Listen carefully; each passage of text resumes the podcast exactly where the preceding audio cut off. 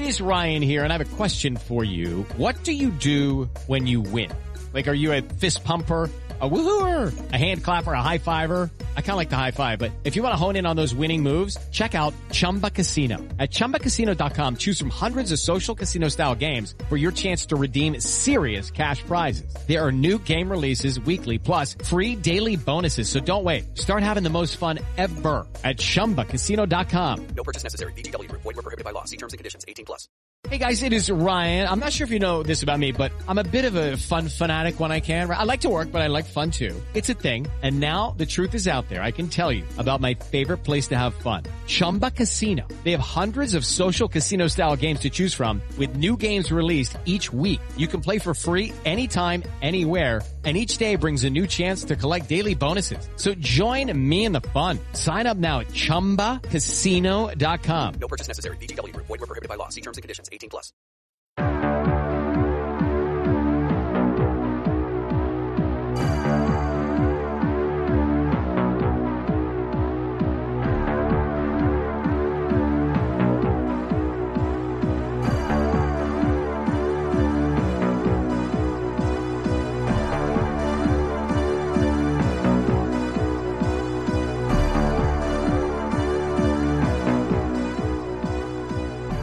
Welcome to Crawl Space. I'm Tim here today with Lance in the Crawl Space Studios in Wormtown. Lance, how are ya? I'm doing very well. How are you today? I am doing well, though it is a bit hot in these studios today. We do run a hot microphone over here, but I never knew that it would translate into the entire studio. It's mostly because of the weather. It's summer in New England, here in Wormtown, of course.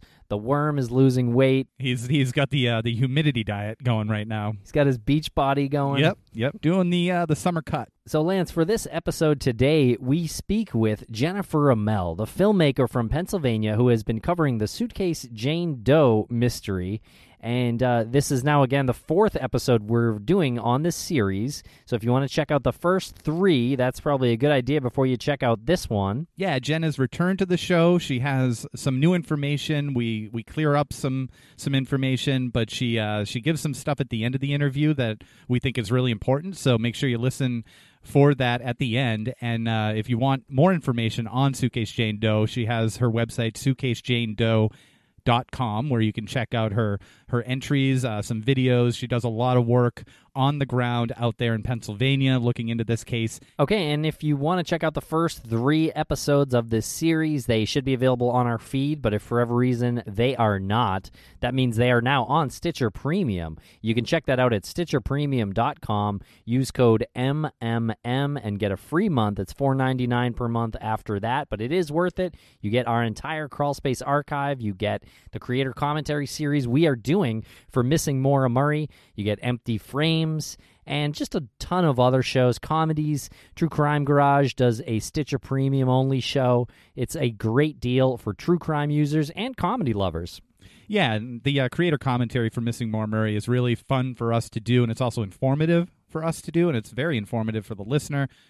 Hearing us go back and update information, maybe correct some information, I think, and you think, uh, is very important for the case of uh, Murray. I want to say one quick thing about the Suitcase Jane Doe case and Jen's work on that. This is something that has happened thousands and thousands and thousands of times. We touch on it a little bit in the interview where we talk about why law enforcement has certain facilities where they house does, whether Jane Does or John Does, and and these victims have no names yet, and then eventually they have to destroy uh, most of their evidence. That includes some of the body or all of the body. So this is just one case, and this is why we're working on this with Jen. This is just one case amongst thousands and thousands and thousands. So if you take one thing from the suitcase Jane Doe case and the work that Jen's put into it, take this that it's one case, it's one person, but that's one person closer to an answer. And if you have a case that you have in mind and, and you want to make some phone calls and the case is 30 years plus old or 20, 30 years, look at how Jen has handled this, the people she's talked to, and how she works with law enforcement and how she works with witnesses, including the man who actually found uh, suitcase Jane Doe, the upper half of her body in the suitcase in Pennsylvania. Good point, Lance, and well done by Jen Amell. So thank you, Jen, for bringing that to us and bringing awareness to this case because I know a lot of people had never heard of it before, including us. And Lance, we do have a Patreon page that is rocking and rolling over there. Check that out at patreon.com slash crawlspacepodcast. We do weekly vaults, and uh, it's a lot of fun. And the weekly vault is sort of a true crime update. It's sort of a what's going on now with true crime, and we have some topics and Yeah, news and behind the scenes, too, some from our behind the podcast. scenes. Yeah, and you'll enjoy our intern, Brian the King, Brian the Trivia King. Yeah, we played Stump the King with our intern, and uh, he might be gone for the summer, but uh, he will be back, I think, at some point. And I think we'll probably give him a call while he's out there uh, lifeguarding on some beach Oh, in pardon uh, us. Cape Cod. Pardon us, He's Burger out- King. He's out there lifeguarding, and he doesn't have time to come in the uh, dewy confines of the Crawl Space Studios, as commodious as they are. All right, so check that out at patreon.com slash crawlspacepodcast. And thank you for listening. And check out Jen Amel's work at suitcasejanedoe.com. Thank you.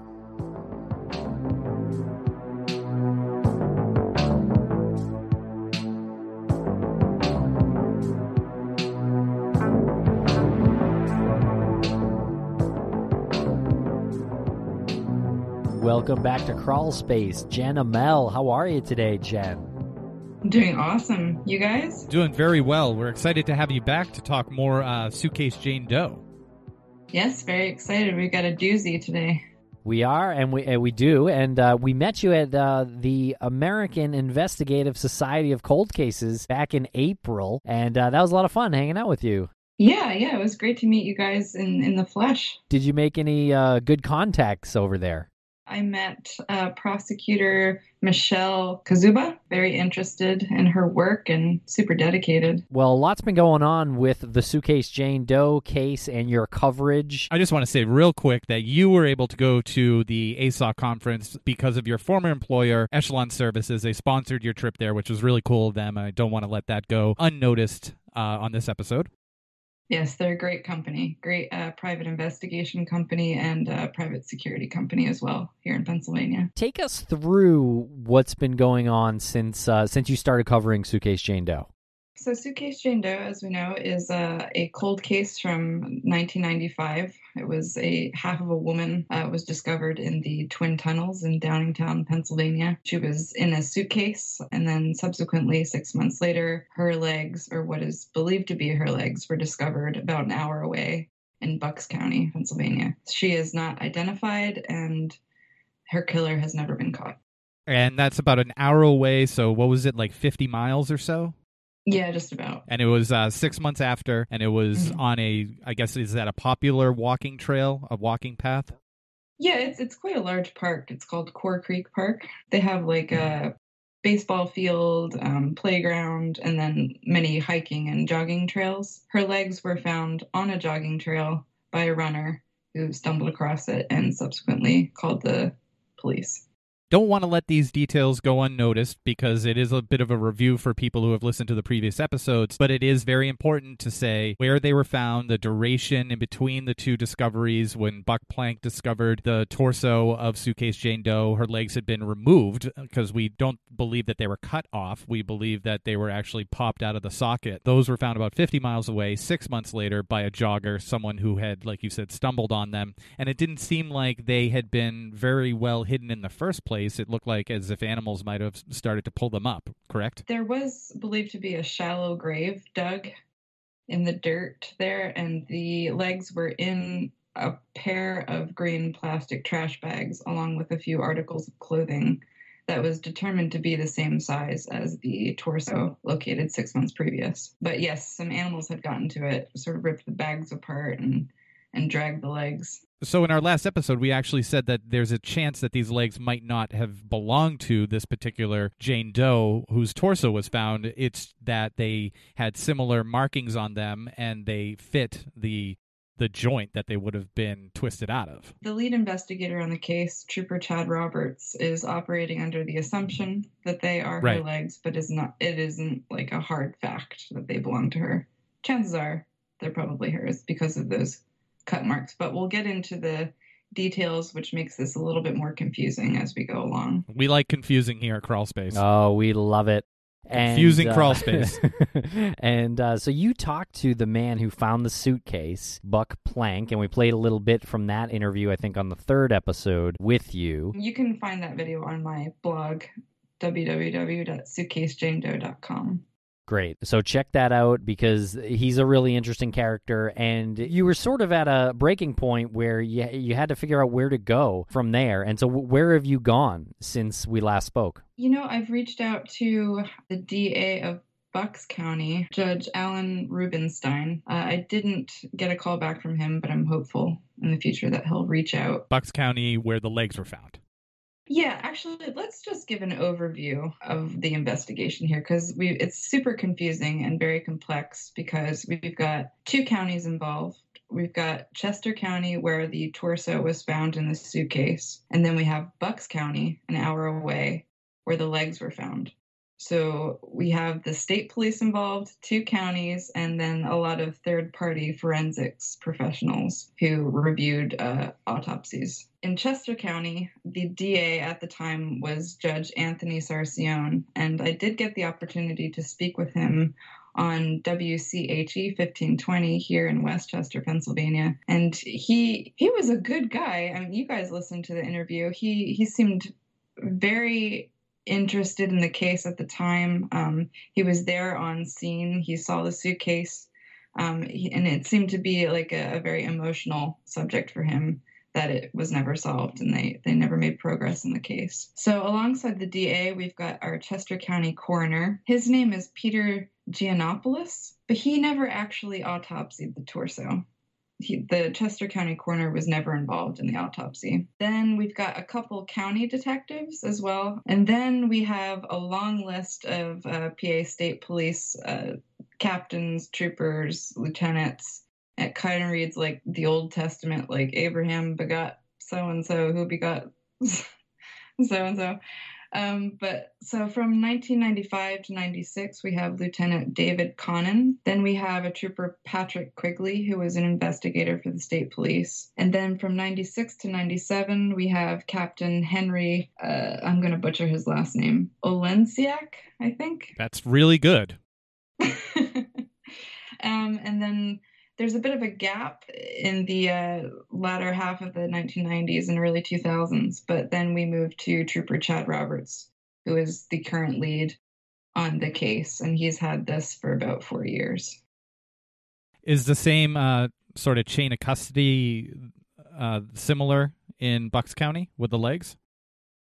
I didn't run across any kind of chain of custody with Bucks County. I think they may have turned it over to the state police immediately okay. because it was I mean the the autopsy for the legs was immediately connected to the torso because you know you have a torso with no legs you have a legs with no torso um that seemed to be in the system they were all talking to each other and this joint autopsy was organized pretty soon after the location of the legs and then so in Bucks County I mentioned before we have our district attorney honorable Alan M Rubenstein who uh, the DA in Chester County, Sarcione, has nothing but good things to say about. He was very involved and very helpful. And that guy's still around, or he is. He is retired.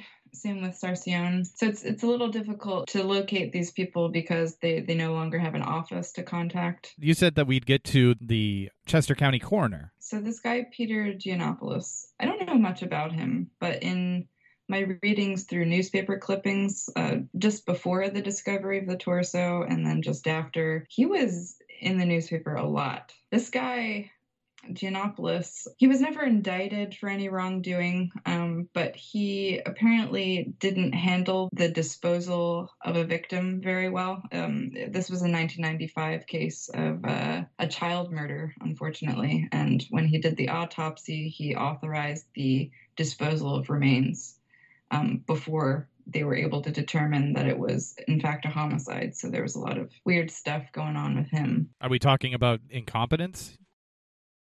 Potentially, or just, you know, run of the mill mistake. Okay. He ordered the disposal of a body that had been autopsied. The disposal of some organs.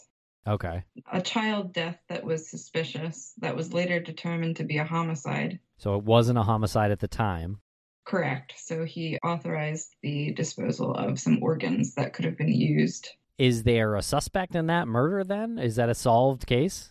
It is a solved case Okay. now. They were Okay. able to solve it. It was the parent of this child who Jesus murdered. Christ. Yeah, it was awful. Well, that's Um, yeah. But because of Giannopoulos' actions, it made it that much harder to prove um, a cause of death. And so, I mean, he was all over the news about that, but he never formally indicted or charged with anything. Right. It's not like he knew the the suspect or something like that, right? I mean, it's not like he was working in cahoots with them as far as we know. Yeah, I think it was just neglect. When we find the torso, this is July 1995, it's handed over to the state police. And this was kind of a no man's land, the Twin Tunnels, where the body was found. So it didn't belong to any particular muni- municipality, it didn't belong to any local police. So it was given to the state police. I'm not sure if the state police are under any obligation to go to the county nearest, if they're obligated to go to that coroner. They may have not gone to Giannopoulos because this was a story that broke right before the torso was found. So maybe his um, reputation was in question. The state police decided not to go to Giannopoulos with this autopsy. Instead, they went to another questionable medical examiner. This guy is named Dr. Richard Callery, and he was the medical examiner for the state of Delaware. I'm not sure why they went to him. So you're theorizing that due to Giannopoulos's improper disposal of, of this body, you're you're theorizing that that is why Richard Callery was contacted. He's not a coroner; he's a medical examiner. They didn't want someone who could possibly be inept in determining the identity of this particular torso.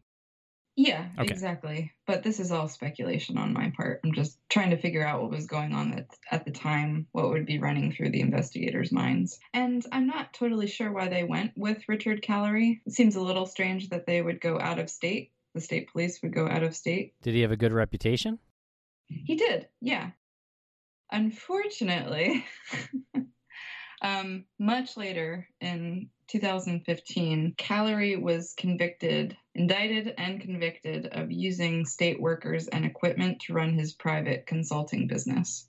I'm wondering if the torso autopsy was part of this illegal private consulting on Callery's part. And I'm not saying that, that this illegal business has anything to do with like his integrity as a medical examiner, but it does kind of throw shade on his character. So his illegal private consulting dated back to the mid 90s. Yeah, this had been going on for quite a while. He was using state workers and state equipment, Delaware state workers and Delaware state equipment to run Mhm. his private consulting business. What was he? Con- it was it a medical consulting business? Yeah, You're thinking that there was some sort of connection between him being a private consultant for the Suitcase Jane Doe case? Potentially. Okay. Again, just speculation. I'm not sure because he was running a private consultant meant that he was a bad medical examiner. He could have been very competent.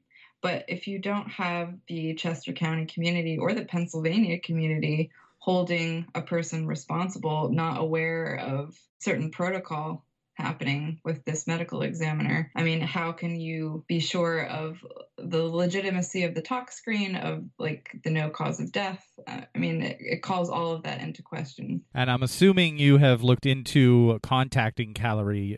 Is that something that is a possibility? It's a possibility. I just don't have any information on him now. Sarcione, the uh, DA for Chester County that I spoke to, he brought Callery up in our radio show and had good things to say about him. It's like he kind of has to say his name and say something good about him because he's connected to Suitcase Jane Doe. Yeah, he has to sort of support his decision to go to this man because that, I'm assuming that was the DA's decision. Is Callery still in prison? No, Okay. Did he get a sentence? he had to pay some restitution, like thousands of dollars. Okay. What about DNA? Have you spoken with anyone from the state police who says anything about DNA? So I contacted uh, the company called Parabon, which does uh, phenotyping and isotope analysis for cold cases uh, or missing persons cases, that sort of thing. And I sort of submitted the suitcase Jane Doe case for them to look into. Would it be viable? And they said to get the attention of the state trooper, the lead investigator, and have them liaise with Parabon. Separately, I talked to Trooper Chad Roberts, and he mentioned that he had been in contact with Parabon about Suitcase Jane Doe and that they were in the process of determining if the DNA they had on file was viable to to phenotype and do some ancestry analysis and stuff. It was kind of a confused conversation on that point because neither Roberts nor I know anything about forensic science. So he's like, I don't Well, know, join the like club. 20 points they need to make Yeah. as a match. I don't know. Yeah, we- welcome to the club. The thing about that is it's all changing so rapidly. It's not mainstream to the point where it it clicks in people's heads unless you have some experience with it. And we really don't have much. We do know there's a lot that's possible. And so one thing they never did apparently is use DNA from the legs and the torso to match them obviously. So that's out the window because the body was destroyed, right? Yeah, let's backtrack a little bit. We'll get to that point. So, when the legs were discovered, about a month afterward, they called this joint autopsy. And this was conducted at the Phoenixville Hospital morgue, which is a town in between uh, Downingtown and uh, Langhorne, Pennsylvania, in Bucks County. So it's kind of like a rendezvous point for for all the officials involved in this investigation. So uh, it was witnessed by detectives from both Chester and Bucks County, and it was performed by three forensic anthropologists.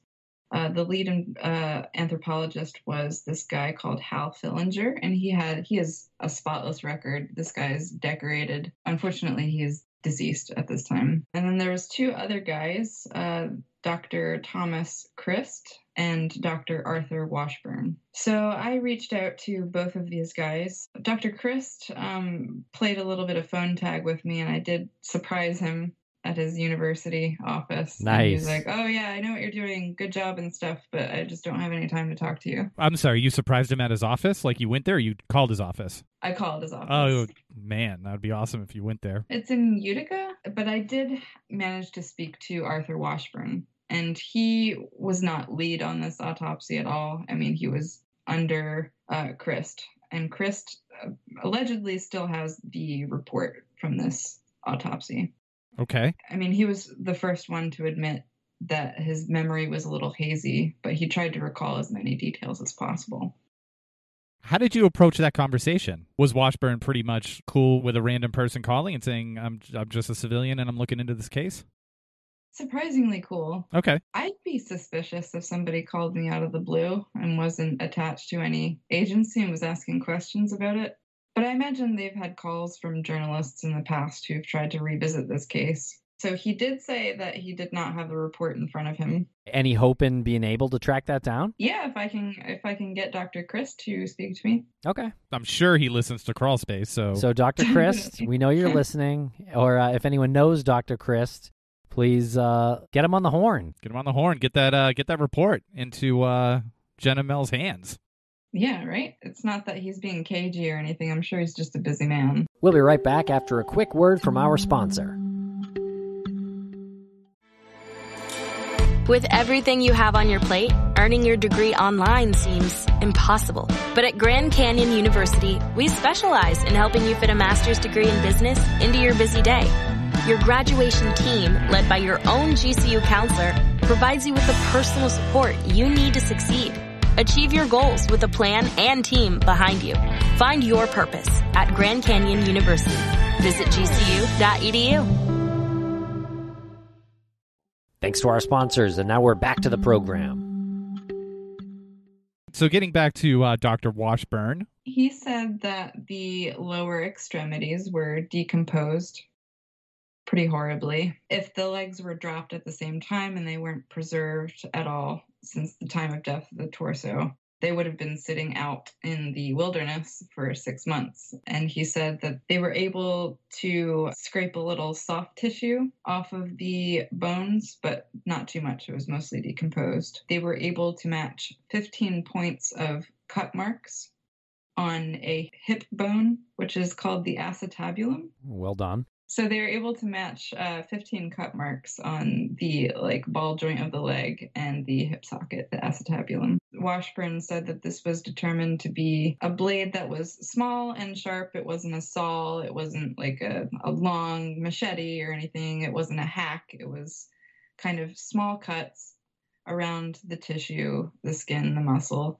to separate that from the bone. And then the leg, as we mentioned before, was pulled out of the hip socket. Okay, I want to be clear that Arthur, Dr. Arthur Washburn, told you this information, hmm and he physically saw the leg and the torso and matched up those cuts. Here's the weird part Okay. Dr. Washburn maintained that he never saw the torso. Never saw the torso. hmm Okay. You saw pictures of the torso, I'm assuming. So I've spent a lot of time thinking about this conundrum here. Like, how do you match the ball joint to a hip socket if you don't have a hip socket? Yeah. But I'm thinking that the hip bone, like that pelvic region, was separated from the rest of the torso and sent to the morgue for this joint autopsy.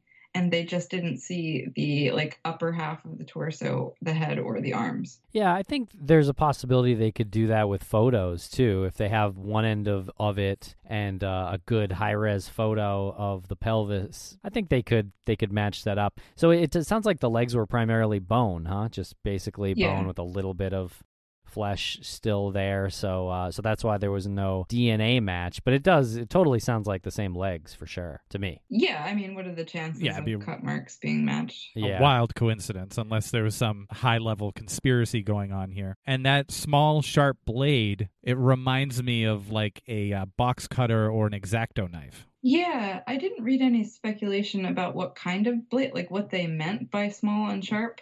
Um, it could be anything from a buck knife to a razor blade, like you were saying. It's interesting to dig into that a little bit deeper because there's a certain type of person that would carry a buck knife and a certain type of person that would carry an exacto knife on hand. Has the uh, electric wire gone anywhere else? Did, were you able to ask Trooper Roberts about that? No, I haven't gotten him on the phone in the last month. I mean, he's good about getting back to me, but sometimes it takes a few weeks for him to, you know, make the time and, and remember, which is fine. He's a busy man. And the electric wire that you're referencing is the wire that the cable that was wrapped around the suitcase. And Buck Plank described it as something that you'd maybe string lights with. It's like a conduit type cable. Yeah, Romex wire. Romex. It's a rubber casing that contains three wires positive, negative, and a ground copper wire.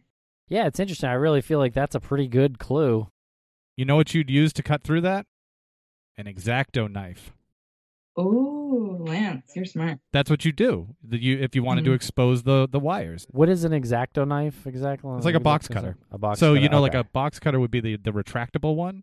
Yeah. So you could do that. That's in my head, and the exacto knife is like a pen with a little blade. Okay, but uh, they have tools to that could You cut could- the Yeah. outer you could s- shell of the a c- Yep. cable, You could snip that. and then yeah, but, but they have a specific tool for it. I'm saying if you Yep. work with it, you probably have that tool. Sure, They sure. have wire strippers, but usually if you're cutting like like the whole thing of a on a spool of Romex wire, you use the, they're like pliers, but they're wire cutters Yep. as well. I'm not saying that this is 100% accurate, but you match that cable with the type of person and the type of uh, profession that that person would have if they possess that cable. They probably have a precision, small, sharp object. Yeah, and potentially that that's the same object, same implement used to dismember the body as well. So say I I have this body and I've taken it back to my home. It's in my garage. I have uh, tools at my disposal. If I have a knife in my hand and I'm cutting open this body, would I then use that bloody, gross knife to wrap this body neatly? Like, wouldn't there be blood and DNA and like all that kind of stuff on the outside or the wrappings of the body? Yeah. Also, if it's a work tool, then they're not using it afterwards To dispose of that, because I don't know. of blood. Probably. I mean, uh, yeah. The smaller the blade, the bigger the mess. I would imagine. It's a pretty messy way to mess dispose anyway. of somebody, yeah. Yeah. But very neatly done.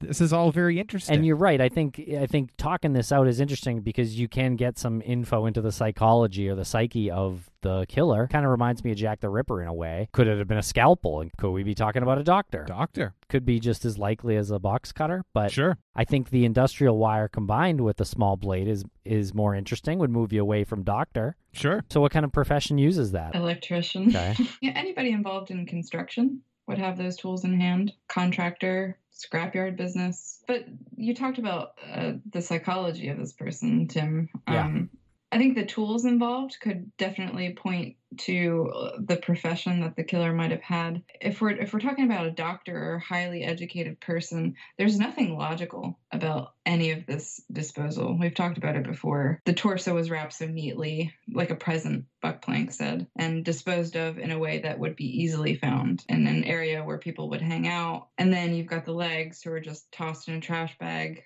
shallow grave dug, and just like thrown out there. It's very conducive to your theory earlier about it being more than one person. It almost seems like one person said, I'll take care of this, and they take care of the torso and they wrap it up nice in the suitcase. And then the other person, that person's assigned the, the legs, just tosses them in a bag, and then it's up to that person to dispose of them. So that person just tosses the suitcase out of the car and it lands off the road in this creek and then makes a little bit of an effort with the legs. It doesn't suggest to me that the person who wrapped the suitcase is the one that tossed it. The disposal method is not Didn't fit the same. doesn't fit the same pattern. Yeah. Yeah, and I would add that if if this person or persons killed other people, I would say that you're not looking at the exact same way of disposal. You could be looking at suitcase or something, some kind of similar wrappings, but it would not be identical. I would think because it, there would have to be some de-evolution before. If this person got away with it, maybe they get more brazen. Or one thing that we're finding more and more that is kind of mind blowing to me: men who have killed once, men with families who live states away, and they've killed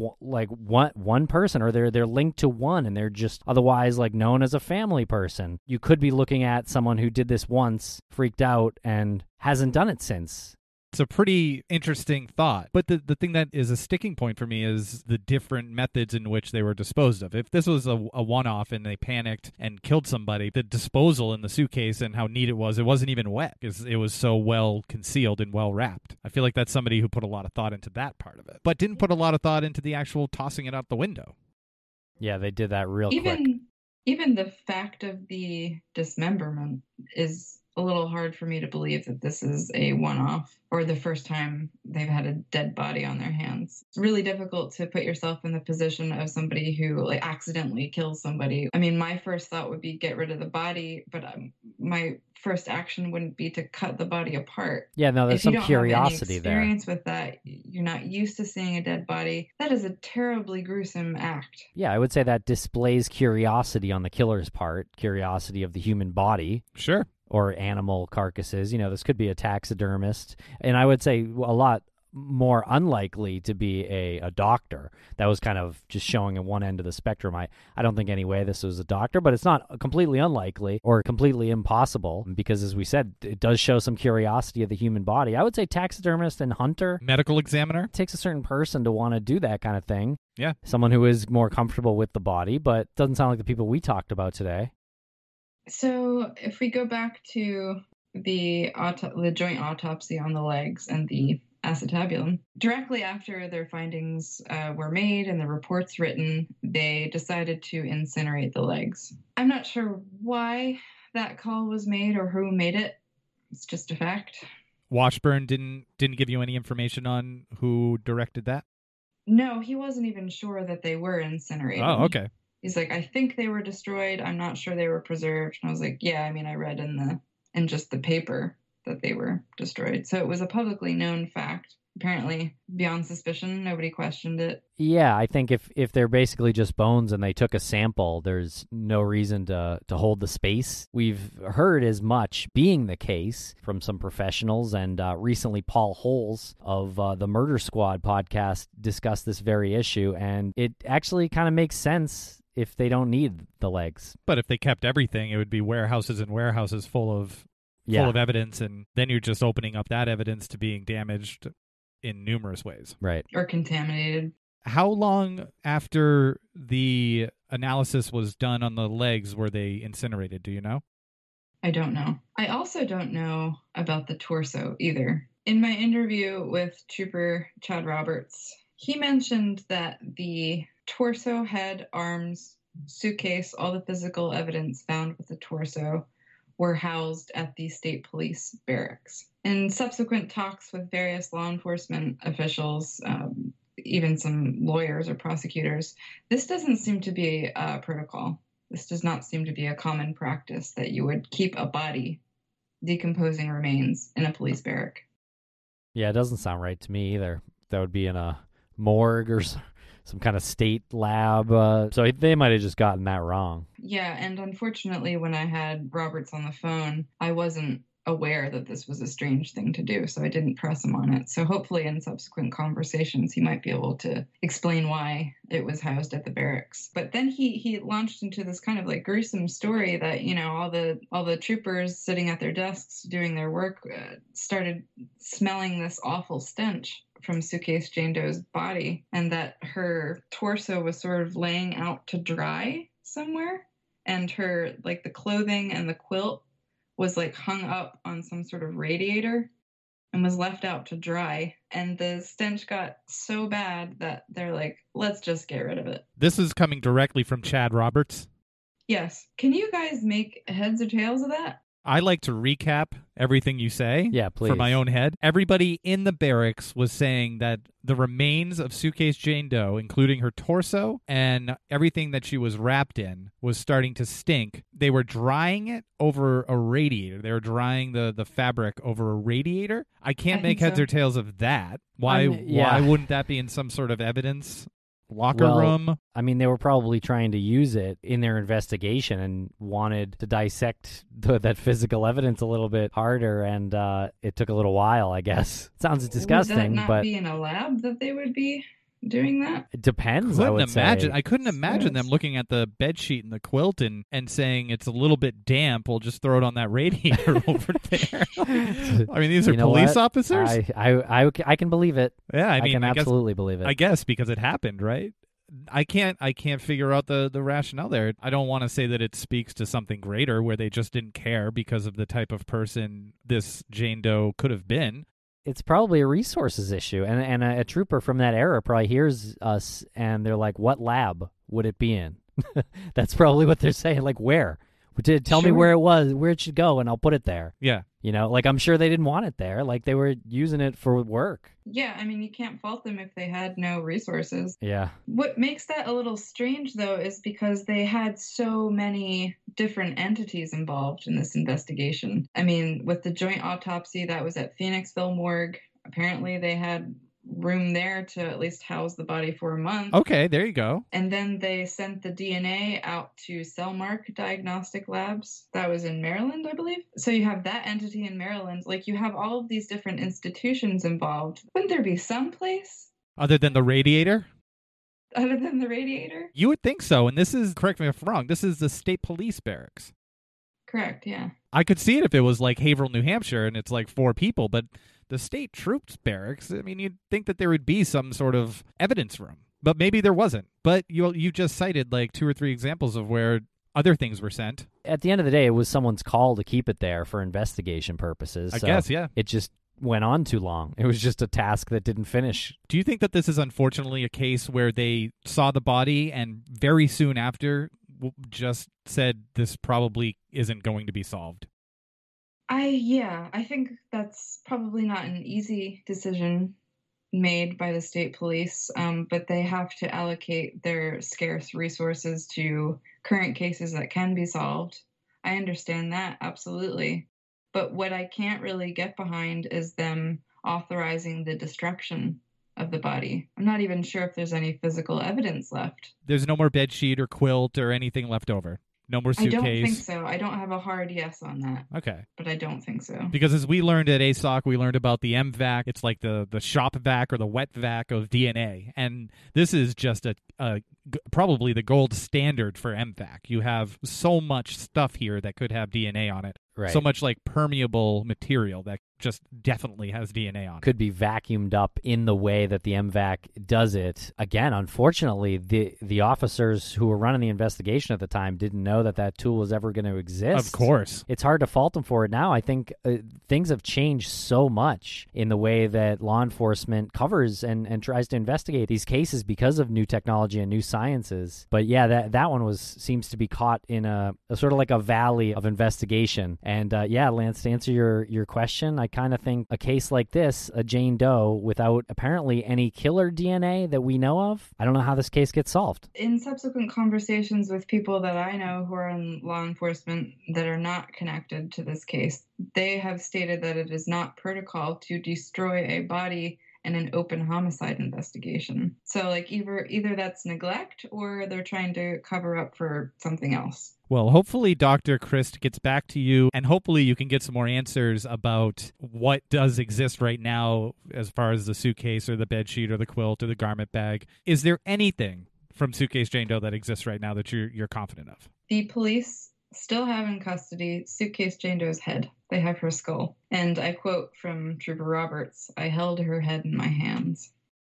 So, where do we go from here? So we have her skull, we have some dental impressions, we have a DNA profile on file that's uh, currently being looked at by Parabon to do some ancestry analysis and some isotope analysis to see uh, what region of the world she might have been from. So we have that to look forward to. We potentially still have physical evidence from the suitcase. I'm just not sure which items. Um, I'm just not privy to that information at the moment, but but hopefully some of that still exists that we could get a DNA profile from the from the murderer. On the other side of this, outside of uh, looking at a suspect, we have her identity, the mystery of suitcase Jane Doe's identity. So we have a couple couple avenues. We have our carnival lead, which I'm still looking into. The name S&S Amusements was given to me by the Downingtown municipality that they may have conducted a carnival around July 4th according to the time of death, might have been when she was killed. Previously, we had determined that S&S Amusements was the was probably the name of the amusement company that hosted the uh, carnival, and Mhm. you've since found out that they had a carnival in the area around July Fourth or on July Fourth. Yeah, it's not it's not a hard fact either though, because this is just somebody's memory. I got the name of one carnival company that was here in Downingtown around July 4th, and then they were like, "Well, we weren't the one you were looking for. That was in a different location, and it was run by this company." So it's a matter of getting in contact with somebody from S&S Amusements and determining if they were here at that time. July Fourth, nineteen ninety five. July 4th, 1995. And then we mentioned on episode three that we currently have a, a very viable suspect in this case. I can't talk too much about it, but I did uh, speak to the police and they and they said it was probably okay for me to release this one little detail about it. According to this alleged confession that we got, Suitcase Jane Doe was a hitchhiker. So what we can do is put out the word as best as possible to anyone who may have been in the area in Chester County, just outside of Philadelphia, who may have seen a hitchhiker who may have picked up a hitchhiker on the night of July 4th. So there's a suspect that's in custody for another crime. No, he is not in custody. Oh, it sorry. was just a tip given to me by somebody connected. So there was a confession, though, Yes. not from the killer. From the killer, a confession from the killer to uh, a friend who was in a relationship with the person who contacted me. So it's like double hearsay. The police were never involved in any of this uh, confession collecting. Um, it's not viable in court at all. It's just how this person got on my radar. Did you forward that to the police? Yes, Oh, okay. Yeah. Oh, yeah. They told you that. that it was okay to say that she might have been a hitchhiker. Yeah. Yeah, they just said don't give any identifying details about the person who came forward to me or the suspect. And you have a name. I do have a name. I know what the person looks like. I know where they live, what they do with their lives. Does the suspect have any previous convictions or allegations or history of abuse or violence? Uh, yes, but I can't really say. Okay. Is it the same person that we were talking about in episode three? hmm Okay. The reason why I wanted to mention the hitchhiker thing is because really all we're going on now is like information from the community. If you saw a hitchhiker, if you interacted with somebody at this carnival that matches the description of Suitcase Jane Doe and you don't want to go to the police, email me suitcasejanedoe at gmail.com or you know call the police they'll handle the information they're professionals And a lot of times we hear that people would rather go to somebody like your, yourself as opposed to the police because they just don't want to get so directly involved, I guess. Yeah, that's understandable for sure. I mean, if if you're just a regular person who's interested in this case and you don't have any uh, information directly connected to it, like you can still help us. You can help us by posting our picture of Suitcase Jane Doe, the recreation of her face and sort of bust area. Post that on your social media. Post it on Twitter, on Facebook. Get her her face out there. Uh, post her vital s- statistics: how tall she was, how much she weighed, that she had pierced ears, she had brown hair. Maybe if you guys are into it, try to help me track down S&S Amusements. We need your help.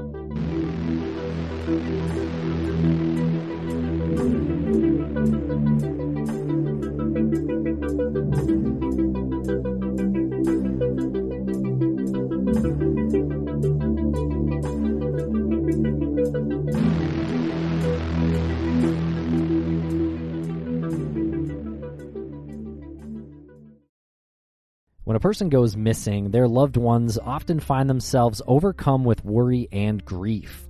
Bruce Maitland started the 501c3 nonprofit organization Private Investigations for the Missing because he knows this feeling all too well.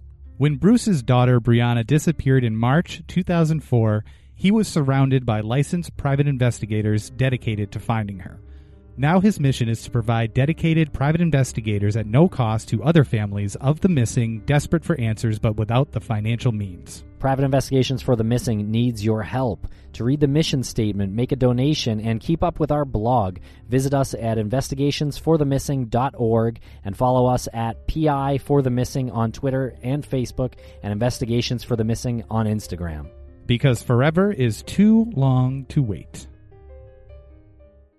Hey guys, it is Ryan. I'm not sure if you know this about me, but I'm a bit of a fun fanatic when I can. I like to work, but I like fun too. It's a thing. And now the truth is out there. I can tell you about my favorite place to have fun. Chumba Casino. They have hundreds of social casino style games to choose from with new games released each week. You can play for free anytime, anywhere and each day brings a new chance to collect daily bonuses. So join me in the fun. Sign up now at ChumbaCasino.com. No purchase necessary. Group. Void were prohibited by law. See terms and conditions. 18 plus.